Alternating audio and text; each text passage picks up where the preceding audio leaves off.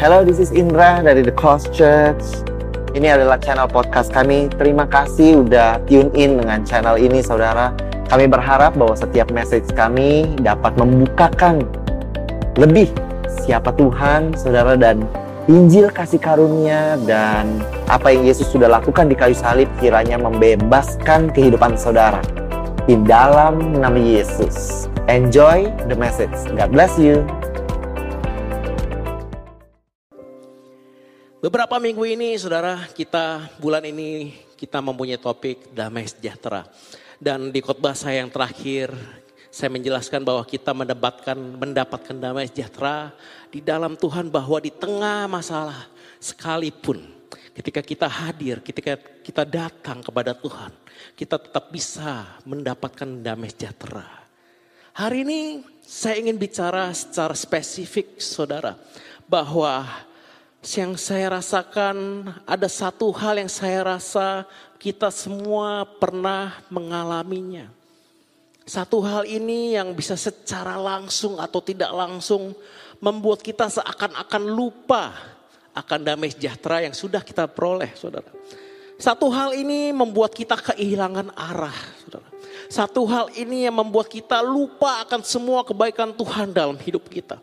Satu hal ini yang bisa membuat orang depresi, saudara, bahkan bunuh diri, saudara.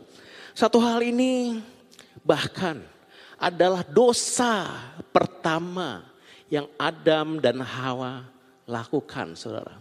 Kita ya baca di kejadian 3 ayat 4 sampai 5, saudara. Boleh tampilkan slideshow-nya? Tetapi ular itu berkata kepada perempuan itu, sekali-kali kamu tidak akan mati. Tetapi Allah mengetahui bahwa pada waktu kamu memakannya, matamu akan terbuka dan kamu akan menjadi seperti Allah. Tahu tentang yang baik dan yang jahat. Satu hal ini bernama comparison atau membanding-bandingkan diri kita dengan orang lain. Dosa pertama Adam dan Hawa, saudara bukanlah ketika mereka tidak taat, saudara. Dosa pertama Adam dan Hawa bukan hanya makan buah terlarang, saudara. Tapi ketika mereka membandingkan diri mereka sendiri dengan Tuhan, dengan Allah. Dosa pertama mereka adalah mereka ingin menjadi seperti Allah. Kalau sebelumnya mereka tidak tahu tentang yang baik dan jahat. Mereka ingin tahu tentang yang baik dan yang jahat. Dan ular menggoda mereka. Tipuan iblis pertama kali dalam Alkitab adalah comparison, saudara. Mereka iblis itu membandingkan diri mereka Adam dan Hawa dengan Tuhan. Kalau aja kamu makan buah ini, kamu akan jadi seperti Allah. Kalau aja kamu makan buah ini, kamu akan lebih baik, kamu akan lebih pintar. Tipuan iblis pertama kali dalam sejarah adalah comparison. Dan hari ini mungkin tipuan iblis, godaan iblis dari yang pertama Alkitab tulis masih terjadi Sampai hari ini, sampai detik ini. Dan kita berpikir tipuan iblis itu. Kalau aja aku punya income lebih tinggi, maka, aku bisa sama seperti si A. Maka, maka aku bisa lebih hebat dari si A. Kalau aja aku udah punya mobil yang mahal, maka derajat gua bisa sama kayak si B. Kalau aja aku punya rumah yang lebih luas, maka aku lebih hebat dari si C. Bahkan, bahkan di dalam pelayanan kita mungkin sering terjadi juga. Dia lebih pintar main gitarnya. Kalau aja aku lebih hebat dari dia di atas panggung, mungkin orang akan lebih suka dapat ke gua. Dia lebih hebat khotbahnya. Dia lebih hebat main keyboardnya. Bahkan saya pernah mengalaminya juga saudara di awal-awal pandemi. Saudara. Gereja kita pernah membaptis dalam satu waktu itu kurang lebih ada lima atau enam orang saudara. Bahkan dari orang yang belum percaya Yesus sebelumnya. Dan saya membaptis orang, kami membaptis orang pada saat itu saudara. Dan uh bangganya bukan main saudara. Ketika saya bisa membaptis Wah bisa bawa jiwa ke Tuhan. Bangganya luar biasa. Sampai beberapa hari kemudian saudara. Saya melihat sebuah Youtube. Ada gereja lokal saudara. Membaptis puluhan orang dalam satu hari. What? Saya bertanya sama Tuhan. Mengapa Tuhan cuma kirimkan beberapa jiwa? Mengapa Tuhan kirimkan cuma lima enam orang dibaptis? Mengapa gereja itu puluhan orang? Bahkan saya lihat di YouTube yang lain, oh banyak sekali orang yang percaya Tuhan, ratusan orang. Ada gereja yang membaptis ratusan orang dalam sehari. Seketika saudara, seketika itu juga. Rasa bangga saya, rasa senang saya, rasa bahagia saya pudar saudara. Rasa sukacita saya pudar. Kenapa? Saya melihat orang lain lebih hebat, saya melihat gereja lain lebih hebat. Ada sebuah cerita di dalam Alkitab di mana kalau kita membacanya, kita melihat ada sebuah seakan-akan Tuhan tidak adil dalam hidup kita. Kita ingin buka di Matius 25 ayat 14 sampai 30, Saudara. Boleh bukakan slideshow-nya sebab hal kerajaan sorga sama seperti seorang yang mau bepergian ke luar negeri yang memanggil hamba-hambanya dan mempercayakan hartanya kepada mereka. Yang seorang diberikannya lima talenta, yang seorang lagi dua, dan yang seorang lagi satu. Masing-masing menurut kesanggupannya. Lalu ia berangkat. Konteks Yesus sedang berbicara di sini adalah sebuah metafor, saudara. Yesus berbicara talenta dalam bentuk metafor. Talenta dalam bahasa aslinya pada saat itu adalah uang. Nilainya kurang lebih 1.200 dolar atau sekitar 15-16 juta rupiah. Ketika saya membaca ayat ini saudara, saya bertanya, saya mempertanyakan Tuhan. Mengapa Tuhan gak berikan semuanya lima talenta? Kenapa Tuhan seakan-akan pilih kasih? Katanya Tuhan adil. Kalau kayak gitu berikan aja lima talenta ke semua atau dua talenta semuanya. Mungkin juga, mungkin saudara juga mengalami dalam kehidupan sehari-hari saudara. Mengapa Tuhan seakan-akan gak adil? Mengapa Tuhan memberikan saya pekerjaan yang kecil? Mengapa Tuhan Tuhan gak adil sih? Kok si A udah punya uang segini banyak? Kok si B setiap tahun kalau saudara lihat di Instagramnya setahun jalan-jalan tiga kali. Kok si C punya banyak bakat, bisa nyanyi, bisa khotbah, bisa main gitar, bisa rekam video, bisa semuanya. Sedangkan saya cuma bisa gitar doang satu. Kenapa Tuhan gak berikan saya bakat yang sama? Kenapa Tuhan tidak mensamaratakan bakat atau talenta? Mungkin kau yang hari ini, kau baru punya bayi. Kau melihat di Instagram teman-temanmu mereka pergi liburan ke Bali bersama anaknya. Sedangkan engkau, engkau masih mengganti popok anakmu. Kau di rumah doang, engkau nggak jalan-jalan. Kau yang hari ini, mungkin hari ini engkau baru bisa mengontrak rumah. Kau melihat di Instagram atau YouTube atau apa, Facebook. Kau melihat ada orang yang memamerkan di, desain interior gua nih, uh, sedangkan kau baru bisa kontrak rumah. Atau bahkan belum bisa membeli rumah. Engkau yang hari ini baru punya motor, engkau melihat ada orang yang pamer mobilnya, sedang berada di dalam mobilnya mengendari sebuah mobil yang mahal, sedangkan kau punya baru punya motor. Kau yang hari melihat teman seumuranmu udah punya karir atau bisnis yang bagus, sedangkan engkau mungkin kau cuma jaga toko yang kecil. Dan kau bertanya kepada Tuhan, this is not fair. This is not fair. Dan ketika kita membaca ayat ini, semakin terkonfirmasi seakan-akan Tuhan gak hadir. Seakan-akan Tuhan pilih kasih. Tapi saya ingin saudara melihat ini saudara. Ada sebuah revelation yang saya temukan bagi diri saya. Ketiga hamba ini saudara. Ketiga hamba ini statusnya adalah hamba. Dan hamba tidak berhak atas apa pun harta dari tuannya. Mereka dipinjamkan talenta-talenta itu. Dan saudara tahu, satu talenta itu bernilai upah selama 20 tahun bekerja. Sedangkan seorang hamba mereka hanya berhak upah harian yang jauh lebih kecil saudara. Tuhan ini memberi sesuatu yang tidak layak untuk hamba ini. Terima. Coba saudara bayangkan, kalau saudara menjadi salah satu hamba ini saudara. Saudara dapat gaji 20 tahun diberikan dalam satu hari event. Kalau engkau menerima satu 20 tahun kerja ferry. Videografer kita hari ini, kalau engkau menerima 20 tahun kerja punya gaji. Kau masih bisa iri atau enggak? Mungkin kalau saya, saya enggak 20 tahun gaji. Tiga kali gaji udah seneng saudara.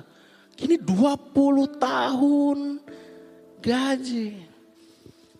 Sama seperti kita semua saudara. Ketika kita menerima grace, kasih karunia. Bukan karena kita layak. Tapi Tuhan mau memberikan kita dan Tuhan mempunyai tujuan Mengapa Tuhan memberi, mau memberikan talenta ini, satu talenta, dua talenta, dan lima talenta ini? Tuhan mempunyai tujuan untuk hamba-hambanya. Dan sama seperti engkau, ketika engkau sebenarnya menerima sesuatu yang engkau tidak layak, saudara. Tuhan punya tujuan untuk hidupmu.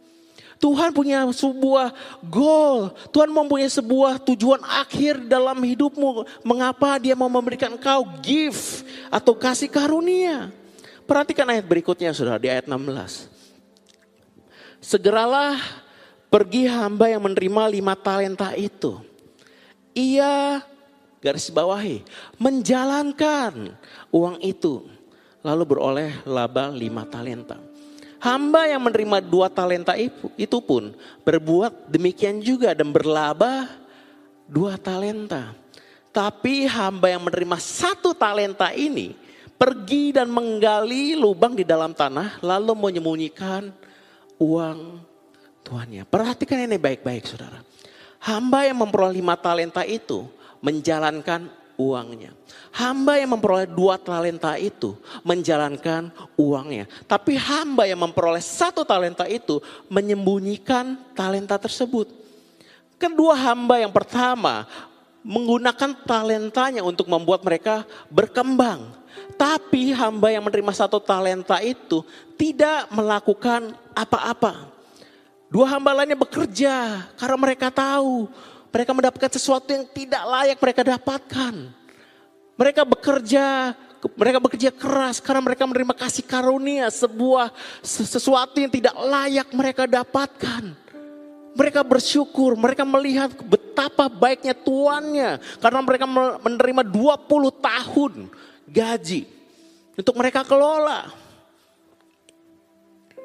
Tapi mungkin hamba yang satu ini dia nggak melakukan apa-apa, saudara. Mungkin hamba yang menerima satu talenta ini marah. Melihat hamba-hamba yang lain mendapatkan lebih dari dia. Tapi hamba yang satu ini saudara, dia lupa sebenarnya hak dia hanya boleh menerima upah harian. Dia lupa bahwa dia sudah menerima hal yang sebenarnya dia tidak layak dapatnya. Harusnya hamba yang satu ini bersyukur saudara. Harusnya hamba yang satu ini senang. Tapi gara-gara dia melihat pemberian Tuhan kepada orang lain. Dia gak bisa bersyukur saudara. Gak bisa bersyukur. Saya ingin coba ajak saudara untuk cek diri kita saudara. Jangan-jangan kita seperti hamba yang ketiga ini saudara. Bukan karena tidak Bukan karena Tuhan tidak pernah memberkati kita mungkin. Tapi karena kita melihat porsi orang lain seakan-akan lebih besar. Jadi kita tidak bisa mensyukuri apa yang sebenarnya kita sudah terima dari Tuhan. Karena kita membandingkan apa yang Tuhan berikan kepada kita dengan apa yang Tuhan berikan kepada orang lain. Mungkin ada suatu titik dalam hidup kita, saudara. Kita bekerja keras dalam membangun bisnis kita, saudara. Dan kita bangga. Wah, omset bulan pertama sudah sekian. Kita bangga karena kita merintis dari nol. Tapi ketika kita melihat orang lain, wah bisnis dia lebih besar, rasa bangga kita, rasa syukur kita, kita pudar. Mungkin ada suatu titik dalam hidup saudara. Saudara sebelum tidak pernah rumah, saudara berhasil membeli sebuah rumah yang kecil. Tapi ketika saudara melihat ada teman saudara, kolega saudara, saudara melihat rumahnya lebih besar. Saudara nggak bangga lagi akan apa yang Tuhan berikan dalam hidup saudara. Saudara nggak bangga lagi, saudara nggak senang lagi. Saudara mungkin dari naik motor, saudara. Dulu, dulu saudara, saya naik motor dari umur kurang lebih 18 tahun. Saya pengen banget punya mobil, saudara. Akhirnya suatu saat saya berhasil membeli mobil dengan uang saya, saudara. Mobil murah, saudara. Mobil murah sekali. Tapi ketika saya datang ke gereja saudara. Saya melihat oh, ini masih muda, umurnya lebih muda dari saya. Kok bisa beli, kok bisa beli mobil yang jauh lebih bagus. Rasa bangga saya pudar. Rasa syukur saya pudar saudara.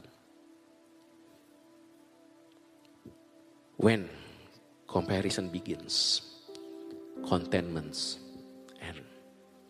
Ketika saudara memulai membanding-bandingkan diri saudara ke orang lain, kebahagiaan saudara berakhir saat itu juga saudara. Ketika saudara mulai membanding-bandingkan kualitas, harta, tahta, status, apa yang saudara punya, mobil, kebahagiaanmu saat itu juga ends, saudara, berakhir, saudara. Perhatikan ayat ini, saudara. Roma 12 ayat 6. Saya akan bacakan dalam bahasa Inggris. However, boleh tampilkan selesionya.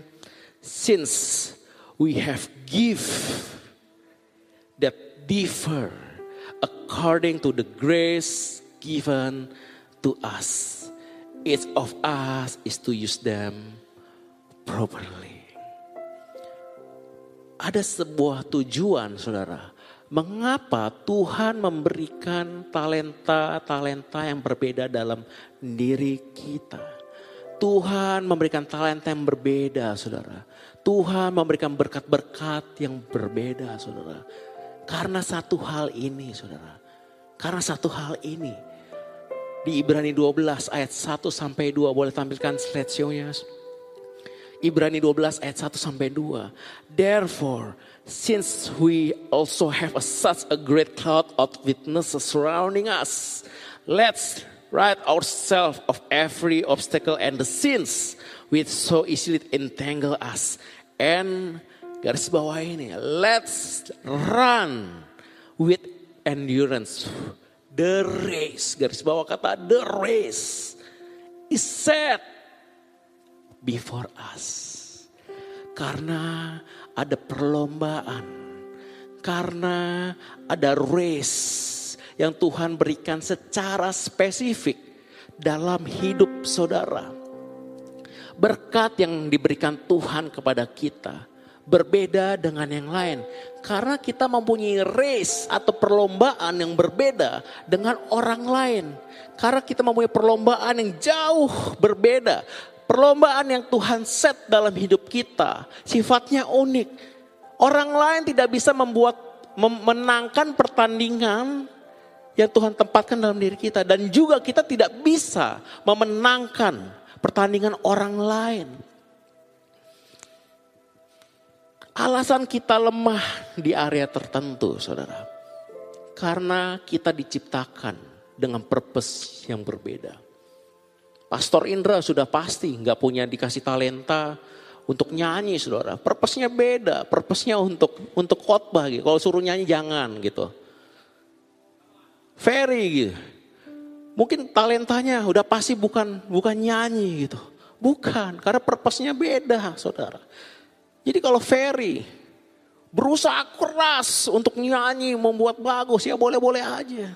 Tapi purpose-nya beda, karena kau di, tidak diciptakan untuk menjadi penyanyi Ferry.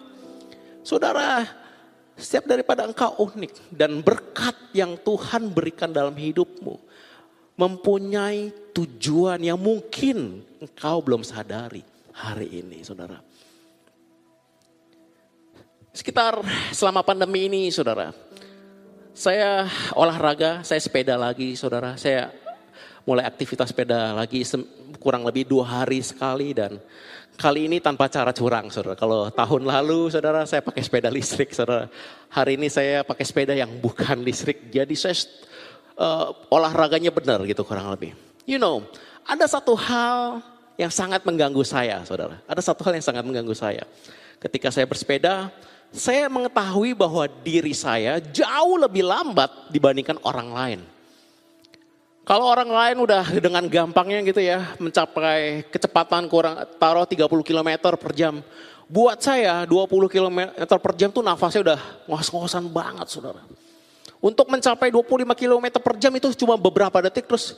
Dan saya bertanya nih kok pada bisa sampai secepat itu gitu ya.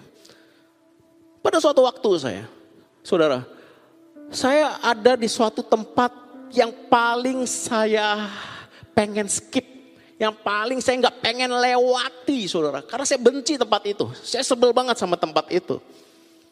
Tempat itu sebuah adalah sebuah tanjakan yang kurang lebih jaraknya satu kilometer dan aduh kalau pulang kalau bisa jangan lewat lewat situ saya selalu lewat tempat jauh nggak apa-apa yang penting saya nggak mau nggak mau lewat situ Kenapa? Karena setiap kali di situ saya selalu ketinggalan jauh banget di belakang. Sedangkan teman-teman saya di depan. Dan mereka membuli saya, saudara. Dan suatu hari saya berpikir, saya melewati mau nggak mau lewat tempat itu, saudara. Kalau aja mungkin kalau saya mengubah pace atau mengubah kecepatan menggoes saya, saudara. Dari semula mungkin saya goesnya pelan, saya oke okay, kali ini saya ingin goesnya cepat, saya akan berikan all out. Entah gimana pun caranya saya nggak mau yang paling belakang saudara. Saya pikir dengan cara seperti itu, saya bisa mengungguli atau minimal nggak jauh-jauh banget dari teman saya. Saudara. So I change my pace. Saya mengenjot dengan sekuat tenaga. Dan sebelum tanjakan itu ada, sebelum tanjakan mulai masuk tanjakan dari jauhnya saya udah ngebut saudara. Awal-awal saya bisa menyamai teman saya, saudara. But you know what? Heart rate saya di, di, di indikator heart rate saya tiba-tiba naik dengan sangat tinggi. My heart rate is too high. Dan tiba-tiba, saudara, sekeliling saya gelap. Dan you know, ada hal yang memalukan. Saya stop. Saya stop, saya nggak kuat, saya turun, hampir pingsan Gak pingsannya udah bagus gitu. Dan lebih malu udah pasti. Dan akhirnya dorong sepeda saudara. Malunya setengah mati. Saya stop dan saya menyerah saudara. Setelah kejadian yang memalukan itu saudara. Selama satu minggu full saudara. Saya setiap hari latihan di situ. Di tanjakan itu spesifik di situ doang latihannya. Ternyata saya nggak perlu, saya menemukan sebuah metode yang sangat efektif untuk untuk saya. Jadi I keep my own pace. Jadi saya coba dengan pace saya, dengan pace orang yang berat seperti saya, saya menggoes dengan sangat pelan, pelan sekali karena sendiri saya nggak nggak melihat teman-teman saya, tapi saya menggoes pelan, pelan. Saya menggoes dengan power yang sangat minim, dengan sangat lambat, and somehow, and somehow, saya berhasil. Saya nggak lagi tuntun sepeda saya. Saya berhasil, saudara. Tapi lebih dari sekedar berhasil, saudara. Saya menikmati tanjakan tersebut karena kiri kanan pohon, pemandangannya bagus. Saya menikmati tanjakan tersebut.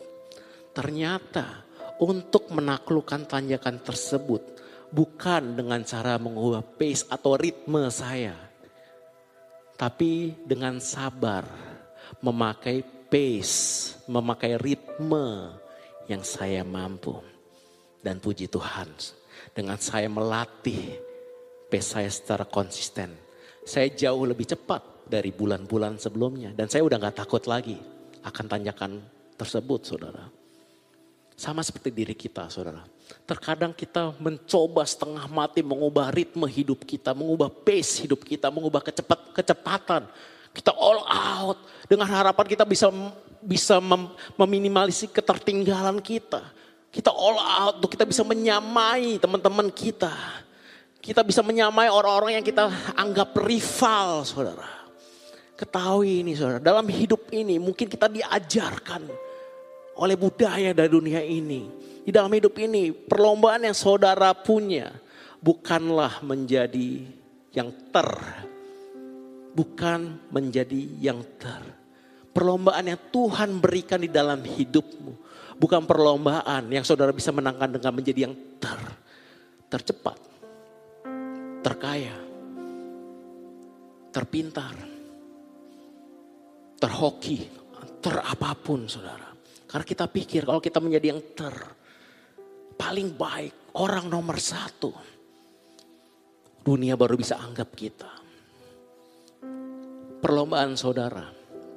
Sama seperti sepeda. Cerita saya yang sepeda. Goal saya bukan menjadi yang tercepat sebenarnya saya sudah set, saya ngomong ke diri saya. Saya bukan mau yang jadi yang tercepat. Saya bukan, goal saya bukan mempunyai sepeda yang paling bagus. Tapi goal saya cuma satu saudara. Turun berat badan itu doang, pengen sehat. Tapi along the way saya melihat teman-teman saya kok cepet. Sepedanya bagus-bagus. Sama saya terbawa. Orang lain saudara. Mempunyai goal yang berbeda. Goal saya cuma satu dan ketika saya berpikir saya ingin menjadi yang tercepat, malah saya stop saya, saudara. Malah saya stop, malah saya menyerah. Tapi ketika saya menikmati ritme saya, saya nggak perlu khawatir orang mau cepet-cepet lah, udah nggak apa-apa. Saya paling jauh, udah nggak apa-apa, ntar juga ketemu gitu kan. Saya malah menikmati dan saya bertumbuh, saudara. Dan saya bertumbuh mendekati goal saya, saudara. Keep your pace. Keep your pace. Boleh tampilkan slideshow-nya, keep your pace. Jangan ubah pace-mu saudara. Jangan ubah ritmemu. Tapi engkau tetap perlu konsisten dengan ritmemu. Hamba yang ketiga ini kesalahan yang terbesar saudara. Bukan karena dia, bukan karena dia tidak berlari kencang. Tapi karena dia stop untuk berjalan saudara. Keep your pace. Tetap dengan konsisten ritmemu yang ada. Keep your peace. Jangan biarkan orang lain, kemampuan orang lain mengambil damai sejahteramu. Nikmati pace yang Tuhan sudah berikan kepadamu sekarang. Kalau Tuhan cuma berikan motor kepadamu, nikmati motor. Nikmati motor saudara. Beberapa hari lalu saudara, ada seseorang yang mengirim kesaksian kepada saya.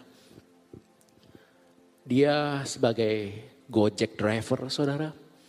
Dan saya rasa orang ini menyadari kasih karunia Tuhan lebih daripada orang pada umumnya. Ketika dia naik Gojek, saudara dia menurunkan penumpangnya.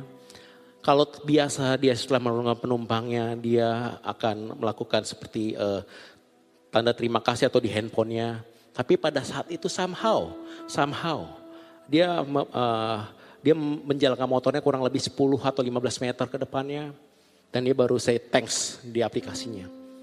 Dan beberapa detik kemudian ada truk yang terguling di belakangnya. Saudara, ini kisah nyata. Saudara bisa menikmati hadirat Tuhan dengan motor saudara. Saudara bisa menikmati kasih karunia Tuhan dengan satu talenta.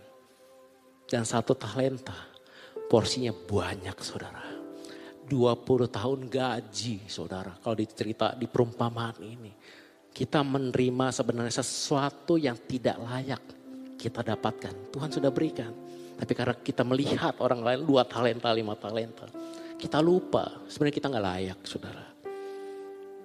Pemenang bukanlah orang yang paling cepat saudara. Pemenang adalah orang yang tidak pernah berhenti saudara. It's okay to be slow, saudara. It's okay. It's okay not to be number one. It's okay not to be the richest. It's okay saudara. Saudara baru punya tabungan 10 juta, yang lain 100 juta. It's okay. Nikmati saudara. It's okay nggak perlu jadi orang yang pinter saudara. Kayak Ferry gitu kan. Uh nggak apa-apa. It's okay hidupnya damai.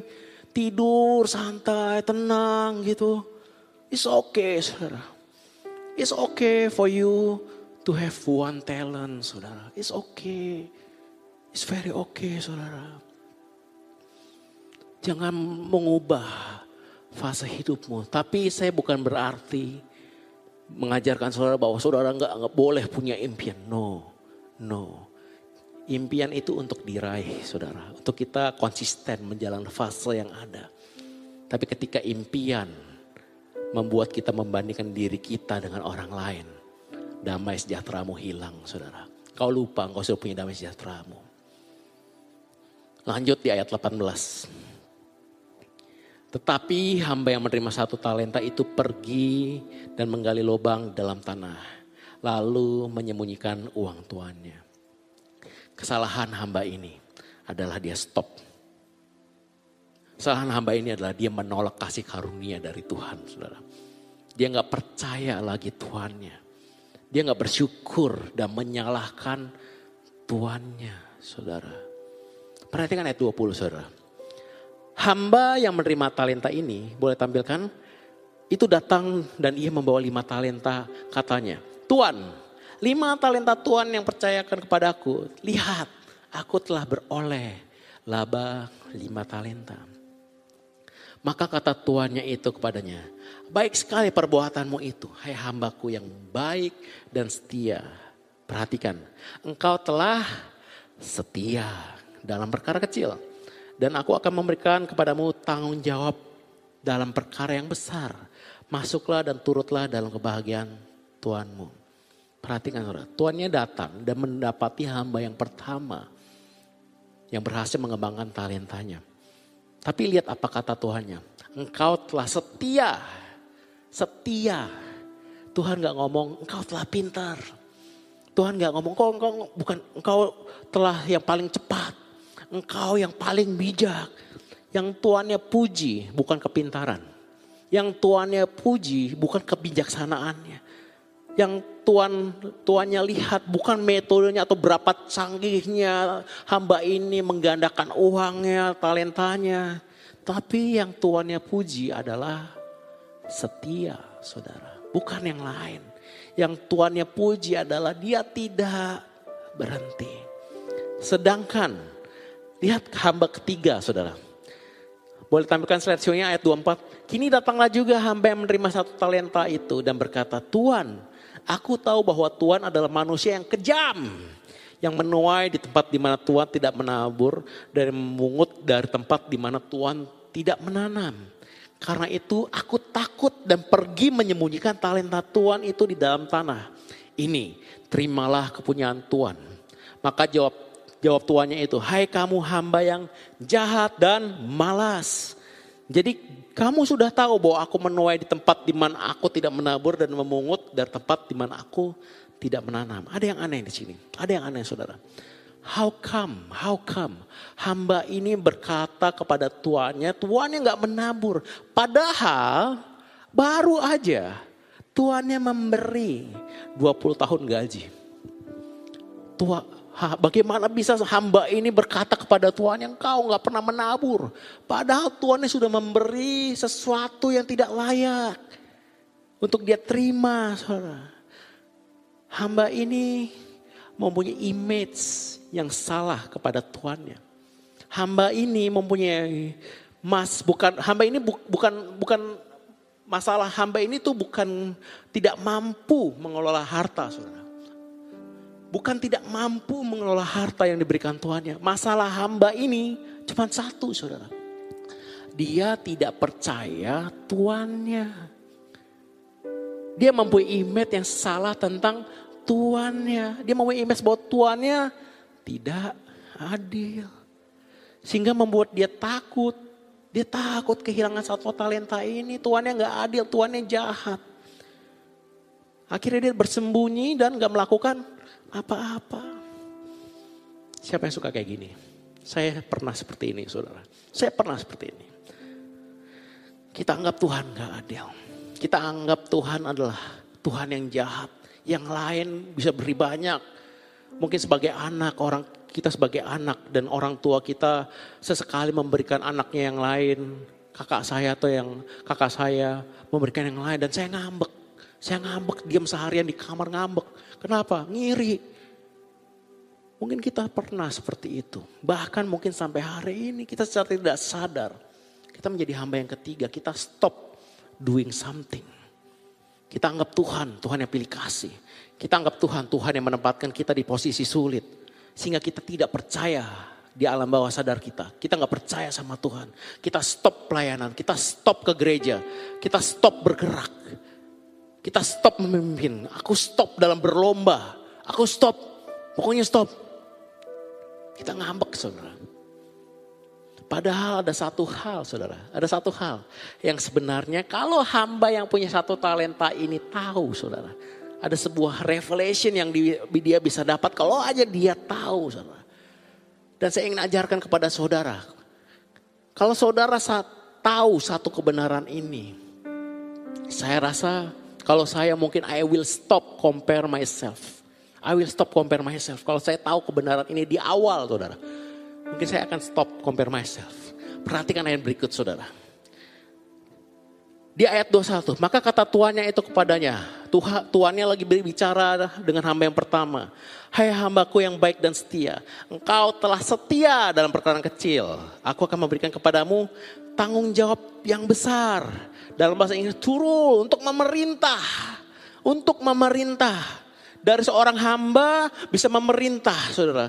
Masuklah dan turut dalam kebahagiaan Tuhanmu. Come into the joy of your master.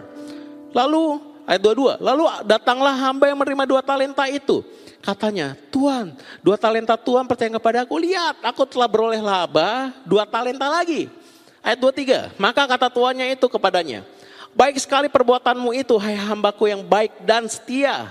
Engkau telah memikul tanggung jawab yang besar, bertanggung jawab dalam perkara yang kecil. Aku akan memberikan kepadamu tanggung jawab yang dalam perkara yang besar. Masuklah dan turutlah dalam kebahagiaan Tuhanmu. Perhatikan ini saudara. Hamba yang pertama berhasil menggandakan talentanya dari lima menjadi sepuluh saudara. Hamba yang kedua bisa melipat kalikan ganda dari dua menjadi empat. Kalau saudara berbisnis, saudara semula mempunyai lima tempat, lalu berhasil mengembangkan sepuluh. Dibandingkan saudara punya dua cabang menjadi empat cabang. Shandy, lebih susah mana? Mengembangkan lima ke sepuluh atau dua ke empat? Lima ke sepuluh saudara. Karena lebih ribet. Tapi kalau saudara lihat ayat yang tadi. Hamba yang pertama berhasil mengembangkan lima talenta lagi. Rewardnya sama dengan hamba yang kedua yang effortnya dari dua ke empat saudara. Rewardnya sama. Dan apa rewardnya? Turun dari seorang hamba, dari seorang hamba yang disuruh menjadi yang berkuasa. Uturu saudara. Yang artinya apa saudara? Tuhan berikan hasil yang sama. Tuhan berikan blessing yang sama. Kalau misalnya saudara merasa saudara punya satu talenta, yang lain lima talenta saudara. Ketahui ini saudara, rewardnya sama saudara. Rewardnya sama. Perumpamaan ini saudara, mempunyai ada perumpamaan yang bagi saya lawannya saudara.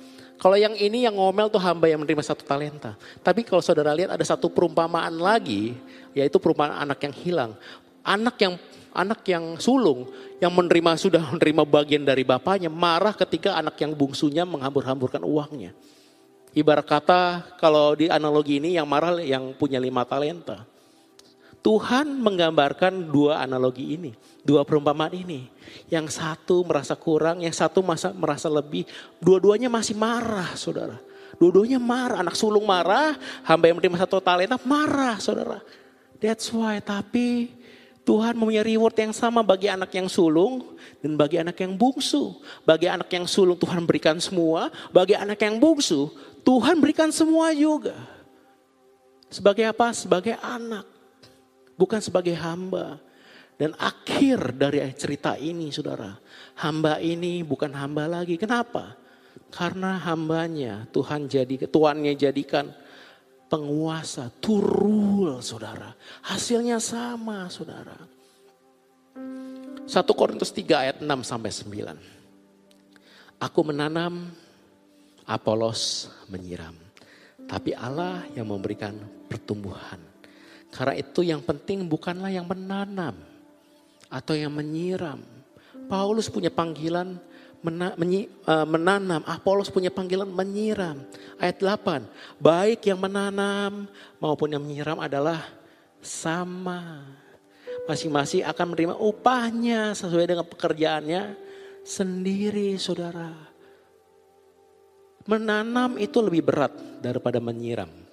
Menyiram saudara tinggal tinggal uh, siram air doang saudara. Tapi menanam lebih berat. Tapi hasilnya sama. Karena Tuhan ciptakan kita dengan purpose yang berbeda. Artinya ketika Tuhan lihat kamu sedang menanam. Tuhan lihat kamu sedang menyiram. Tuhan lihat, sedang lihat kamu, kamu sedang mengganti popok anakmu. Karena kamu sayang, karena Tuhan berikan purpose dalam hidupmu. Anakmu akan menjadi orang besar. Anakmu akan berguna. Kalau hari ini kamu sedang melayani video setiap minggu seperti Ferry dan Rian, saudara karena Tuhan punya spesifik. Pelayananmu ini bisa membuat ratusan bahkan ribuan orang menonton video ini saudara. Tuhan lihat kamu, kamu sedang eh, melayani angkat-angkat bangku. Karena Tuhan ingin pakai kamu supaya mempersiapkan ketika kita offline. Orang bisa duduk, Tuhan lihat kamu, kamu sudah membangun sebuah bisnis yang kecil. Tuhan lihat kamu, karena Tuhan ingin membuat bisnismu bertumbuh. Tuhan ingin ajarkan kamu step by step. Dari yang kecil, kau bisa sanggup menguasainya. Kau setia dalam perkara kecil. Sudah pasti ketika kau berhasil menguasai perkara kecil, kau pasti bisa menguasai perkara besar. Karena kau sudah terbiasa sama seperti Daud. Sudah terbiasa menggunakan slingshot, saudara. Tuhan lihat kamu, kamu sedang mengurus komselmu. Mungkin sulit untuk kita komsel di, di, di masa pandemi ini. Tapi Tuhan persiapkan kamu. Tuhan persiapkan engkau ketika engkau sedang uh, melakukan komsel hanya sedikit yang datang. Tapi Tuhan latih kamu dengan satu atau dua domba saja. Sama seperti Daud. Daud itu ketika dia dipercayakan sebagai gembala, dia nggak punya lebih dari lima domba, saudara. Dia cuma punya satu atau dua domba kambing, saudara. Tapi lihat apa yang Tuhan lakukan terhadap Daud. Tuhan percayakan satu bangsa. Dan dari Daud lah berdiri kerajaan yang sampai detik ini saudara. Tidak lenyap. Tuhan lihat kamu ketika engkau sedang memimpin di daerah yang mungkin sedikit terpencil. Tuhan lihat. Saya ingin terima kasih hari ini untuk Pastor Wayne. Thank you so much Pastor Wayne yang di look bahwa Tuhan lihat pelayananmu. Tuhan lihat domba-dombamu dan Tuhan tidak pernah bohong. Tuhan lihat kondisi kalian. Tuhan tahu masa depan kalian. Dan Tuhan catat itu.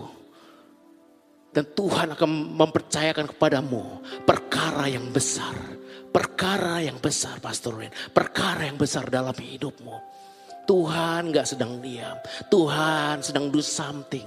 Mungkin kita melihat Tuhan diam. Tapi dia sedang melakukan sesuatu. Mungkin kita cuma dipercayakan satu talenta. That's enough. Karena rewardnya sama ketika kita melihat ada orang yang lima talenta punya. Rewardnya sama. Turul. Untuk dipercaya perkara yang besar. Untuk masuk ke dalam kebahagiaan Tuhan. Untuk masuk dalam kerajaan surga. It's only different race, but some same grace, different blessing, same reward, different race, perlombaan yang berbeda, tapi kasih karunia yang sama, different blessing, mungkin berbeda, blessing kita tidak sama banyak, tapi hasilnya sama. Sama saudara. Saudara tidak perlu iri. Ketika saudara membandingkan diri saudara kepada porsi orang lain saudara. Ingat ini saudara. Hasilnya sama. Saya hari ini berkhotbah saudara. Ferry hari ini duduk di video. Atau saudara nonton dari rumah. Sama saudara, hasilnya sama. Rewardnya sama saudara. Hari ini Edwin di audio saudara. Event yang sedang berdiri, saya yang sedang khotbah. Nggak ada yang lebih tinggi. Nggak ada yang lebih tinggi. Hasilnya sama saudara. Engkau yang naik motor hari ini. Engkau yang naik mobil. Sama hasilnya saudara. Setia dalam perkara kecil saudara. Konsisten dengan fasemu. Keep your pace. Keep your pace. Saya ingin berdoa untuk setiap daripada saudara. Yang hari ini saudara berhenti. Yang hari ini saudara stop. Saudara seakan-akan marah kepada Tuhan. Saudara seakan-akan stop karena saudara ngiri. Kenapa orang lain berhasil dan saya belum. Saya ingin berdoa kepada saudara. Aku berdoa Tuhan. Bahwa kasihmu Tuhan. Yang mereka butuhkan Tuhan. Bahwa mereka boleh melihat. Mereka boleh bersyukur. Mereka boleh melihat jauh ke depan. Mereka bisa melihat secara big picture Tuhan. Bahwa betapa Tuhan bahwa betapa engkau sedang mem, sudah mempersiapkan rencana-rencana indah dan bukan rancangan-rancangan kecelakaan dalam hidup mereka. Aku berdoa untuk setiap kaki yang gemetar, lutut yang lemah, tangan yang lemah Tuhan. Bahwa mereka bisa mendapatkan kekuatan lagi Tuhan. Karena engkau yang mempunyai talenta Tuhan. Engkau yang memberikan kami talenta. Ketika engkau sudah memberi Tuhan. Kau juga yang akan membawa kami Tuhan berhasil mengembangkan talenta yang sudah Engkau beri Tuhan. Kau berdoa Tuhan, there will be peace.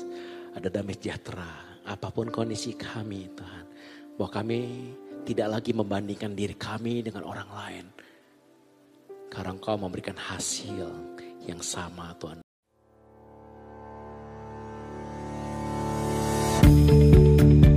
Terima kasih lagi sudah mendengarkan episode ini saudara dari podcast ini. Thank you so much saudara. Saya berharap bahwa Injil kasih karunia dan apa yang Yesus sudah lakukan bisa membebaskan kehidupanmu saudara. Kalau saudara diberkati, saya mengundang saudara untuk share saudara um, sermon ini baik secara pribadi kepada your friends and your family saudara atau you can screenshot dan kau bisa bagikan kepada sosial media saudara dan jadilah terang saudara. I hope um, message ini melalui saudara bisa memberkati lebih banyak orang lagi. Dan kalau saudara diberkati, saya mengundang saudara untuk subscribe kepada channel podcast ini. Again, I want to thank you. Berterima kasih kalau saudara mendengarkan dan mengizinkan dirimu diberkati dari apa yang kami lakukan. Terima kasih, Tuhan berkati. God bless you and bless you and bless you again. In Jesus' name. Amen.